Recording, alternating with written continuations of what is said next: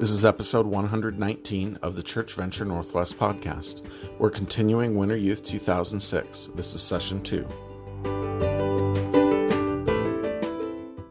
All right. How y'all doing?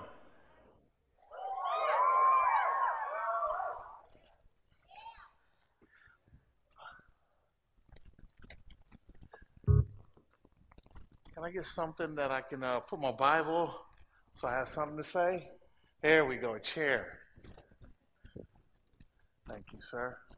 Appreciate it. Well, it's good to be here. I am I'm from LA. I went to Oregon State. And um, I played back in the day when Oregon State really had a basketball program. That was in the 80s. I know they're terrible now, but there was a time that they used to be good. And um, I went back. I I stayed here um, after, I, after I left LA came here, went to school, finished at Oregon State, stayed here for about another 13, 14 years, and have been back in my stomping grounds. To be specific, I'm from Inglewood. And that is where I hopefully am moving in the direction of eventually planting the church. So it's good to be back in the Northwest. I got my skin color back, being in LA, and uh, and I'm away from my. I'm, I'm I'm married. Been married 11 years. I got three beautiful kids, and uh, you guys really had to be special for me to come here and. Uh, during Christmas. They're real young. Come here and spend three days with you. Uh, so, you know, just give yourself a hug and say, oh, okay? So I'm here. All right. We're going to read some Bible verses, and then I am going to be the black guy talking about light. Okay?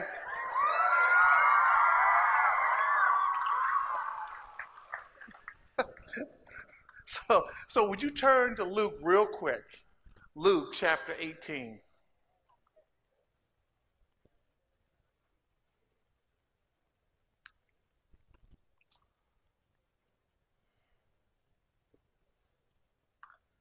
Luke chapter 18.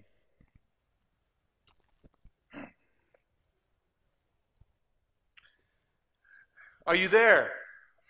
All right, Luke chapter 18, verse 9 down to verse 14. Let's read and then pray.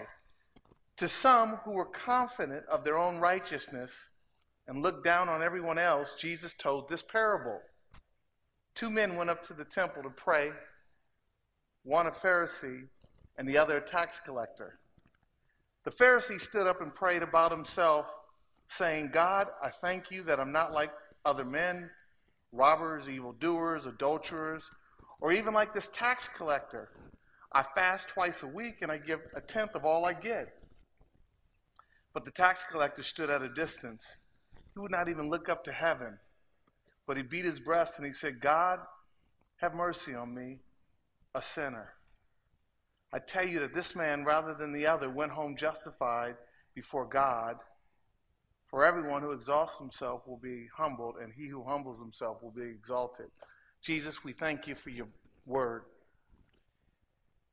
And we pray tonight that you would make the realities of the gospel, the claims of the gospel, very true in our lives today. We pray that each person would experience this text in a way that they've never heard it before. We pray for your understanding. We pray for people that know you and don't know you today, that they would get a glimpse into who you really are. In Jesus' name, amen. Amen. Like I said, I, I am from Los Angeles, and I don't have a church background. I got saved when I was 19 years old. And I'll, I'll get into that later on in the week. But needless to say, that Sunday mornings were not you, you didn't see a guy like me in church. Where you saw me was playing basketball at Venice Beach. And I lived to go to Venice Beach because I, actually that was the best competition in the city. If you could get on the court at Venice Beach and play, you were somebody. And if you could hold court, in other words, if you could win two or three or four games in a row, you started moving into what was called that ghetto superstar status. And so, and so that was my dream, you know, not only getting to the court, but holding the court down. But usually when I'd be waiting for my game, I would walk on the boardwalk of Venice. I don't know if anybody's ever been to Venice, but every freak there is in Los Angeles hangs out in Venice Beach. And so, so usually when I'm waiting for my game, and you'd have to wait like an hour just to get on the court, so you would take your time and walk on the boardwalk because in Venice Beach they would have what are called shows. And shows were homeless people who had incredible talent. I don't know if they didn't break into Hollywood or their music careers didn't pan out the way they had hoped them to, but now they're on the streets with a can performing or using their talent to survive. And these are some of the most incredibly talented people you will ever see in your entire life. There's a dude there. I mean, the horn dude, horn man. Horn man is dope, okay? But they had a dude there that could play the string guitar, the bass guitar, the harmonica, uh, the saxophone, all at the same time. And I remember every time I go there, he'd do the same song by Michael Jackson, Beat It. And could do it. I mean, do it. And uh, I love to watch him. But one of the feats that I enjoyed to, to see the most was this guy that would literally take 10 to 15 sticks and he'd put them in the ground and he'd stick plates on top of the sticks and he would simultaneously spin those sticks in a row and keep them spinning. He would keep the plates from falling off the sticks and breaking. And he'd have us all in unison. You know, just at plate number one, he'd have this splinter. He'd be down to plate number 15. And just as he's spinning plate 15, the crowd would be like, plate two. And he'd fly down there, spin plate two, just as he's getting ready to fall off the stick. And I thought to myself, what he does is fitting for how we live out our Christianity. And you know how we do it.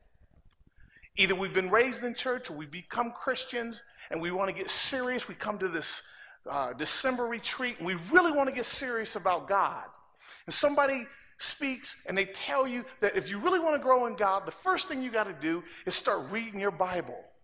So the first thing you do if you want to be a very mature Christian is you get your stick and you put it in the ground and you get your Bible reading plate and you stick it on that plate and you start spinning that Bible reading plate.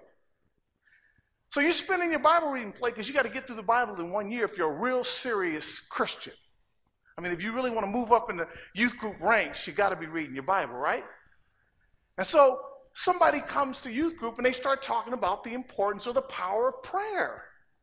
So you say to yourself, I know what I need to do. I need to start praying. So you got to keep your Bible plate spinning. You get another stick, you get your prayer plate, you put that on top of the stick, and you start spinning that, but you're over here spinning your Bible reading plate. Then a missionary comes on Sunday morning. And man, I love and hate missionaries. Because I'm amazed at their sacrifice, but when they talk about their sacrifice, I can't help but think about me not sacrificing. And I get really convicted and I say to myself, I'm going to start living sacrificial. I'm going to start give up. I'm, I'm giving up things. I'm going to stop living so selfish. I'm, I'm just not going to live like this anymore. You know, I'm going to be more caring, more giving. I'm going to work in the hood. I'm going to do my own thing and really help the poor and the oppressed and really make a difference in my life. And so I put a stick down and I get my sacrifice plate and I keep my sacrifice plate spinning, but I got to keep my prayer plate spinning, but I got to keep my Bible plate spinning. And one Sunday, the pastor preaches this powerful sermon. And the sermon's on giving and about how you need to give up 10% of your income if you're really serious about God. You hear all the cliches about giving isn't given until it interrupts your lifestyle. And so you decide that you're going to start giving and interrupting your lifestyle. And so you get your tithing plate and you put it on top of your stick and you start spinning your giving plate and you spin the giving plate, but you got to keep the prayer plate spinning and you got to keep the sacrifice plate spinning. and You got to keep the Bible plate spinning. And then you find yourself 5, 10, 15, 20 years down into your Christianity and you no longer have five plates, you have about 15 plates spinning. And here's the problem the problem is what happens to you when one of those plates fall off the stick and break? We feel incredibly guilty. And the reason why we feel guilty is because we have used these plates that we spin in our Christianity not as a means of experiencing God's grace in our life, but now we've used it to earn God's grace. In fact, we even take this place spinning in our life to the, to the degree that we can't even conceive of what Christianity in our life looks like without it. And so we, we do like many people. At the beginning of our Christianity, we hear the, the, the life shattering, life altering message of the gospel that Jesus comes to save sinners like us. Listen, the reason why you're saved isn't because you could save yourself. To be saved means you had to be rescued out of something.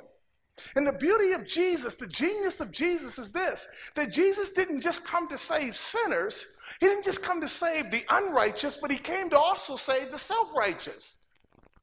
And the person that needs to repent isn't the person that's out on the street corner smoking crack or doing meth or partying or drinking, but he also comes to save self righteous, legalistic Christian kids that have been in church their whole life spinning plates, but they don't get the life changing, life altering message of the gospel.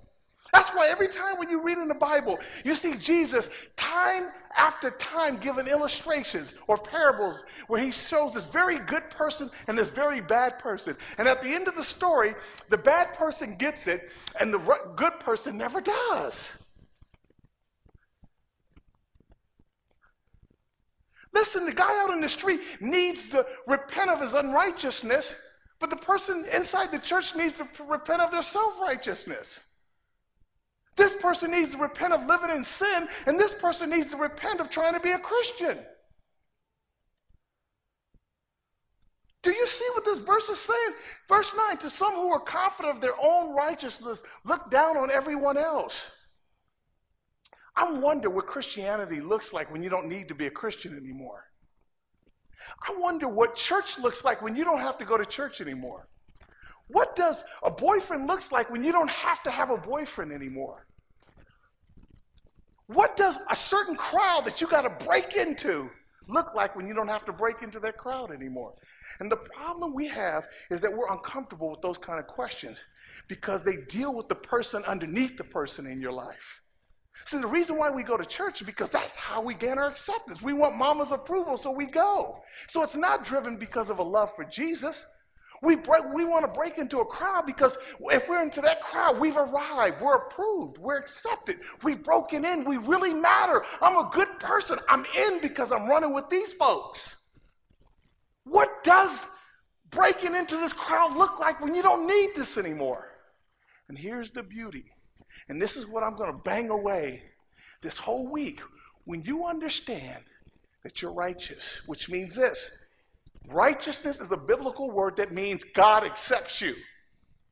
It means this there's nothing you can do to get God to love you more, and there's nothing you can do to get God to love you less. Acceptance or righteousness means this. And this is where God wants to take us to this weekend. When you talk about light, the gospel, penetrating your life, here's what acceptance looks like you accepting his acceptance of you. And until you accept his acceptance of you, you're going to do like I did for 15 years of my Christianity spin plates. And I guarantee you, after about 15 years, 10 years, 12 years, 5 years, some of you say, I can't even wait till I graduate. Soon as I get out of this house, I'm bouncing. Why? Because underneath it isn't this discontent towards your parents, even though that's a real emotion in you. The bigger issue is this you never knew that God accepted you unless you did stuff. You never knew that God accepted you not because of anything that you've done, that God looked at you in eternity and determined to love you in spite of yourself. And until you get that reality working in your life, you're going to do like the rest of us do. You're going to be spinning plates till you go on and be with Him in glory. Are y'all with me? Quit being so white, okay?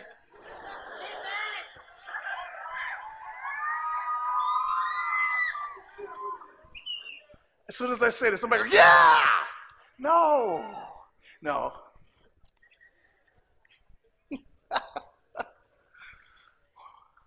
Thanks, my man.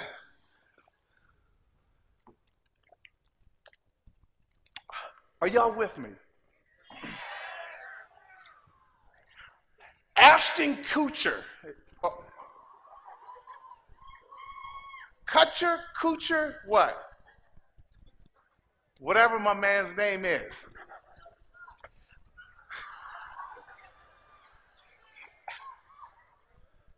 Don't hate. Do not hate, all right? But let me tell you something. He said something that I wish Christians said because it communicates the gospel in a way that I haven't heard it roll off the lips of most Christians. I love this show, Punk'd. His show, Punk, was dope. Loved that show. Me and my wife, we just, I mean, the Justin Timberlake episode, man.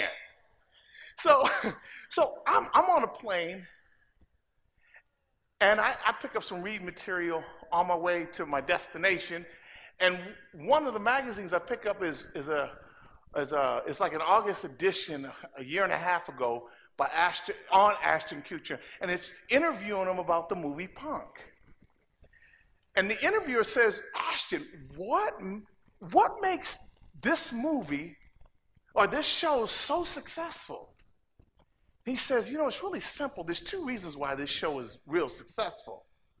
He said the first thing is, he says, he says the human community likes to be in on a gag pay, uh, played on somebody that's famous.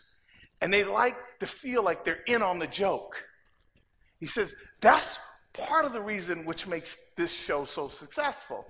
He says, but underneath it, he says, there's a greater hidden meaning of, of why this show is so successful. And he says it's very nuanced, and you miss it if you don't see it. And he says the real issue underneath this show, Punk'd, is this it shows how people react when you take away their power. And I said, that is the gospel. The beauty of Jesus is that he's our Savior, not our helper. And when he comes into your life, he doesn't come to cooperate with your strength. He comes underneath it and undercuts it. In other words, what Jesus does in our life is he strips us of our power. You see, the problem with people out in the world is, is that they're operating on their own strength. They want to be rich. They want to be powerful. They want to be influential. They want to make money. They want to live in a particular neighborhood. They want to drive a right car. They want to have an eye candy on their arm. You see what I'm saying? All in an effort to being powerful. But you know what? Church kids or Christians are really no different. Their power is different. Their power is I go to church, I read my Bible, I pray, I split plates. I don't do what they do. You see where your identity is rooted in? It's rooted in the fact that you aren't living like them. The gospel comes into your life, strips you of all your power, and says, Your righteousness is not in this plate spinning, your righteousness is in me. That's the good news of the gospel.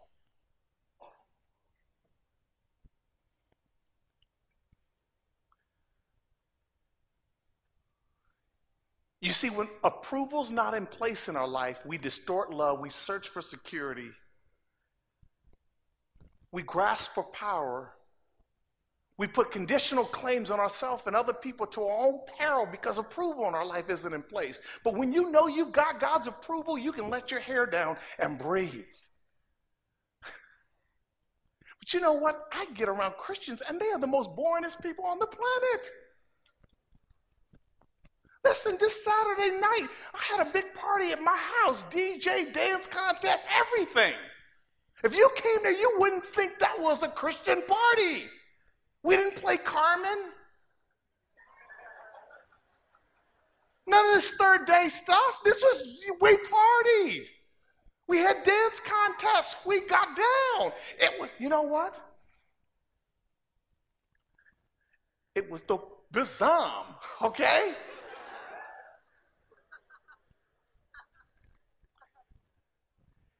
And you know, the beauty of it was this I'm standing next to a person, and he says, Eric, I thought you was a Christian. I said, Yeah. He says, I, I don't know what I believe. I said, Really? He goes, He says, I just thought Christians didn't do things like this. And I was able to educate him on what the gospel really is. The gospel is not the fact that we don't dance.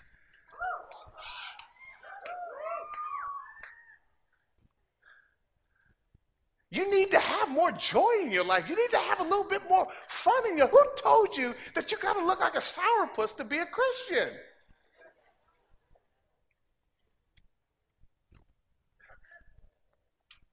We're going to have some fun every night because I'm going to say some stuff that, you know, going to mess with your head.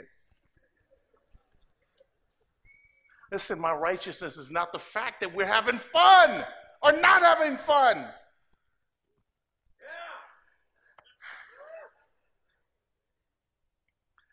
Okay. There's nothing worse than a white guy that tr- now tries to act black and he's not.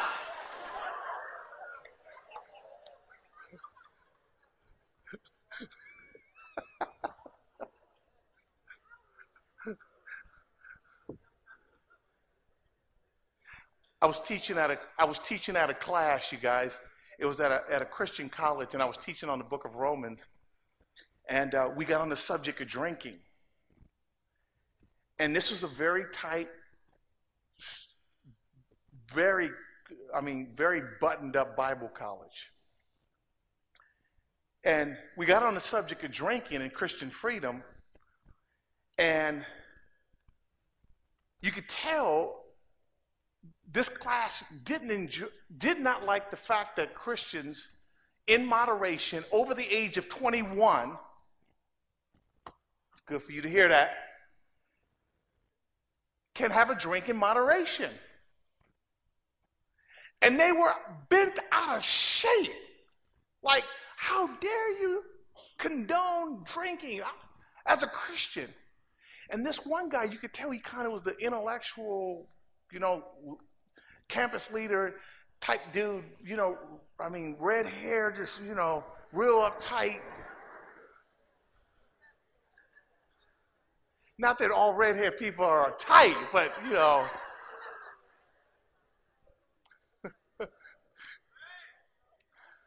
so he's like, he's like, he goes, do you think drinking, do you think drinking is a sin? That's what I want to know. Do you? Because the Bible says drinking is a sin. And I'm like, give me some Bible verses. He couldn't give me any Bible verse. I said, Well, you know, if you get drunk, yeah, that's a sin. But having a glass of wine isn't a sin. And he says, Do you drink? And I said, Well, I mean, do I drink? Because I just knew. And I said, You know, funny thing is, is that when I was putting this lesson together this morning to teach, I was at the hotel, and yes, I, I did have a drink as I put the lesson together for you guys.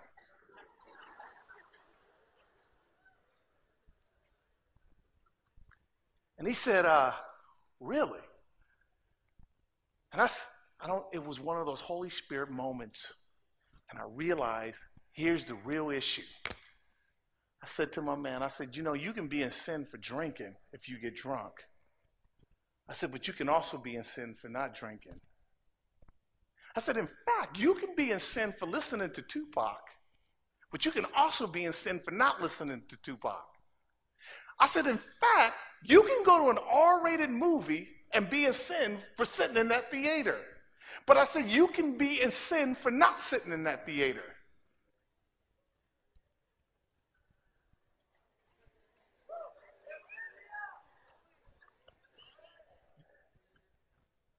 If my righteousness hinges on the fact that I drink or I look down my nose because I don't drink, I'm in sin.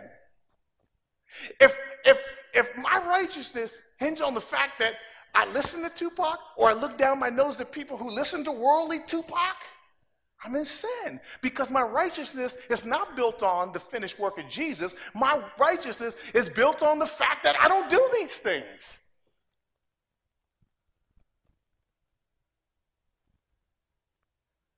I hope you heard that.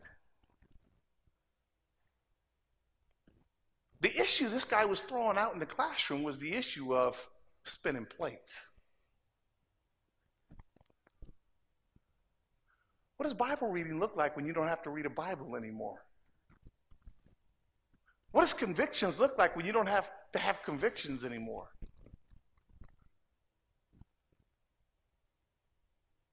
I mean, we don't have, you see, what, what I'm driving at is this.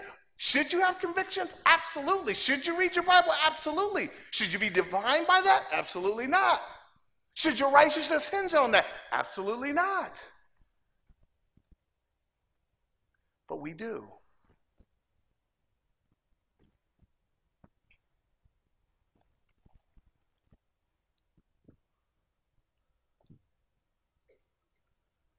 Look with me real quick.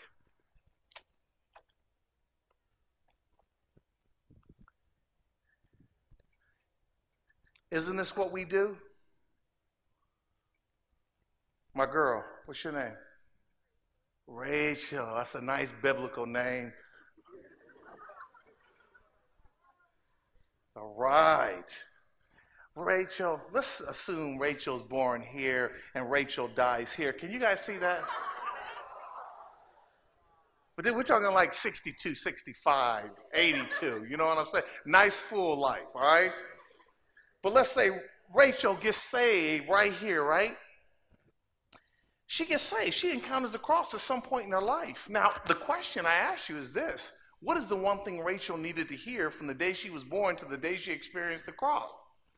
Most of us say, well, she needed to hear this message or experience this message. The what? The the what?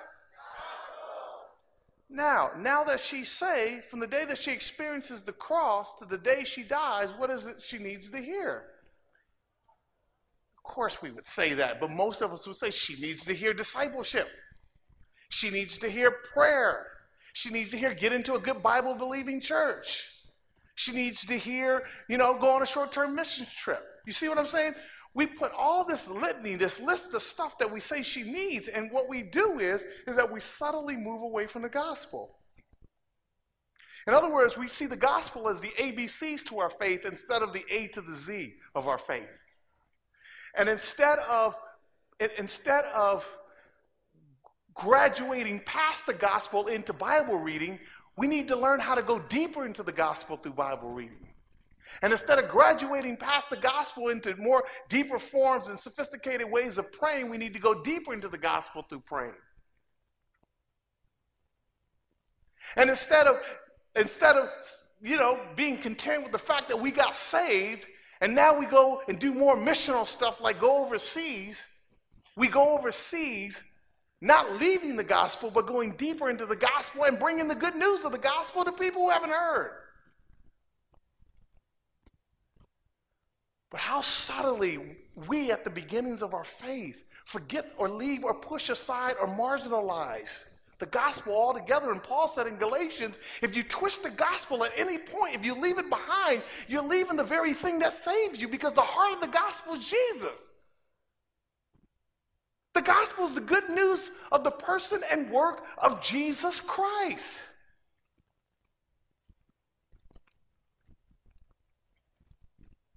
And if you don't, you do like my man does in this parable. And what does he do? Let me show you. And then we're going to close. Is that cool? Jesus gives a parable of two types of people. Who are you? What category do you fit into?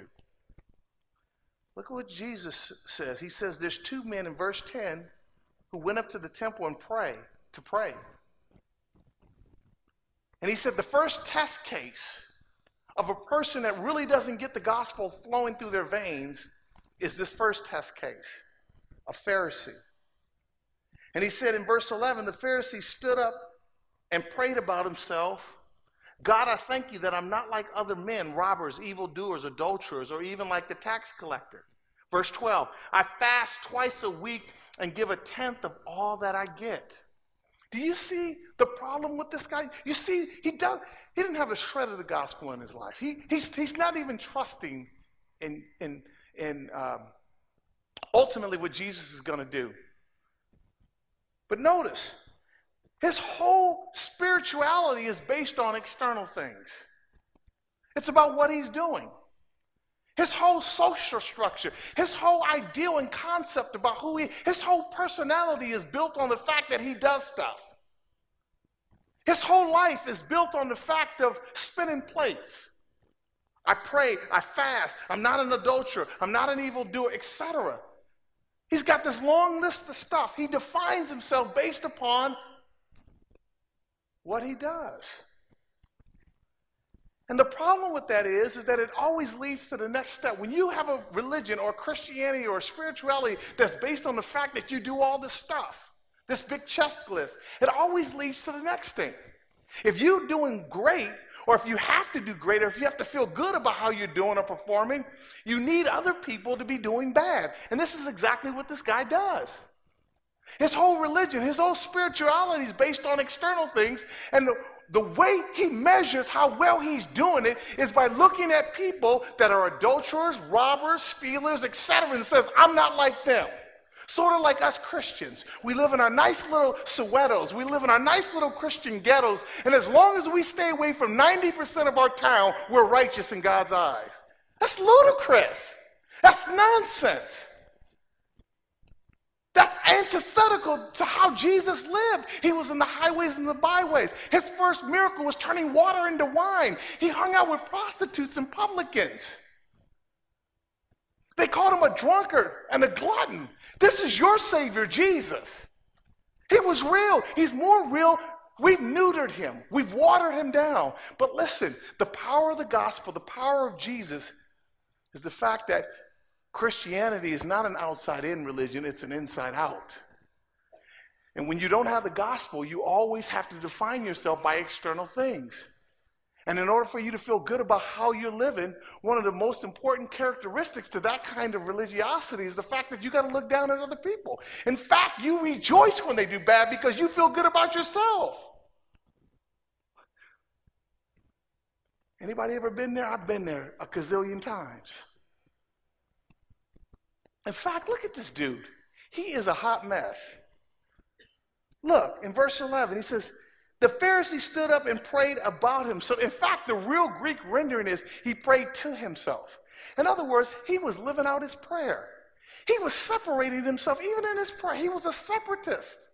Not only was he external in his thing, not only did he look down at other people, but he separated himself from the crowd. And here's what religion does when you don't get that you're a sinner, when you don't get the realities, the claims of the gospel, when it's not flowing through your veins, when you realize that it's not what you do, but it's what he's done, you separate yourself and you become elitist, you become snobbish, you become self righteous, and you become influential your, on, your, on your campus.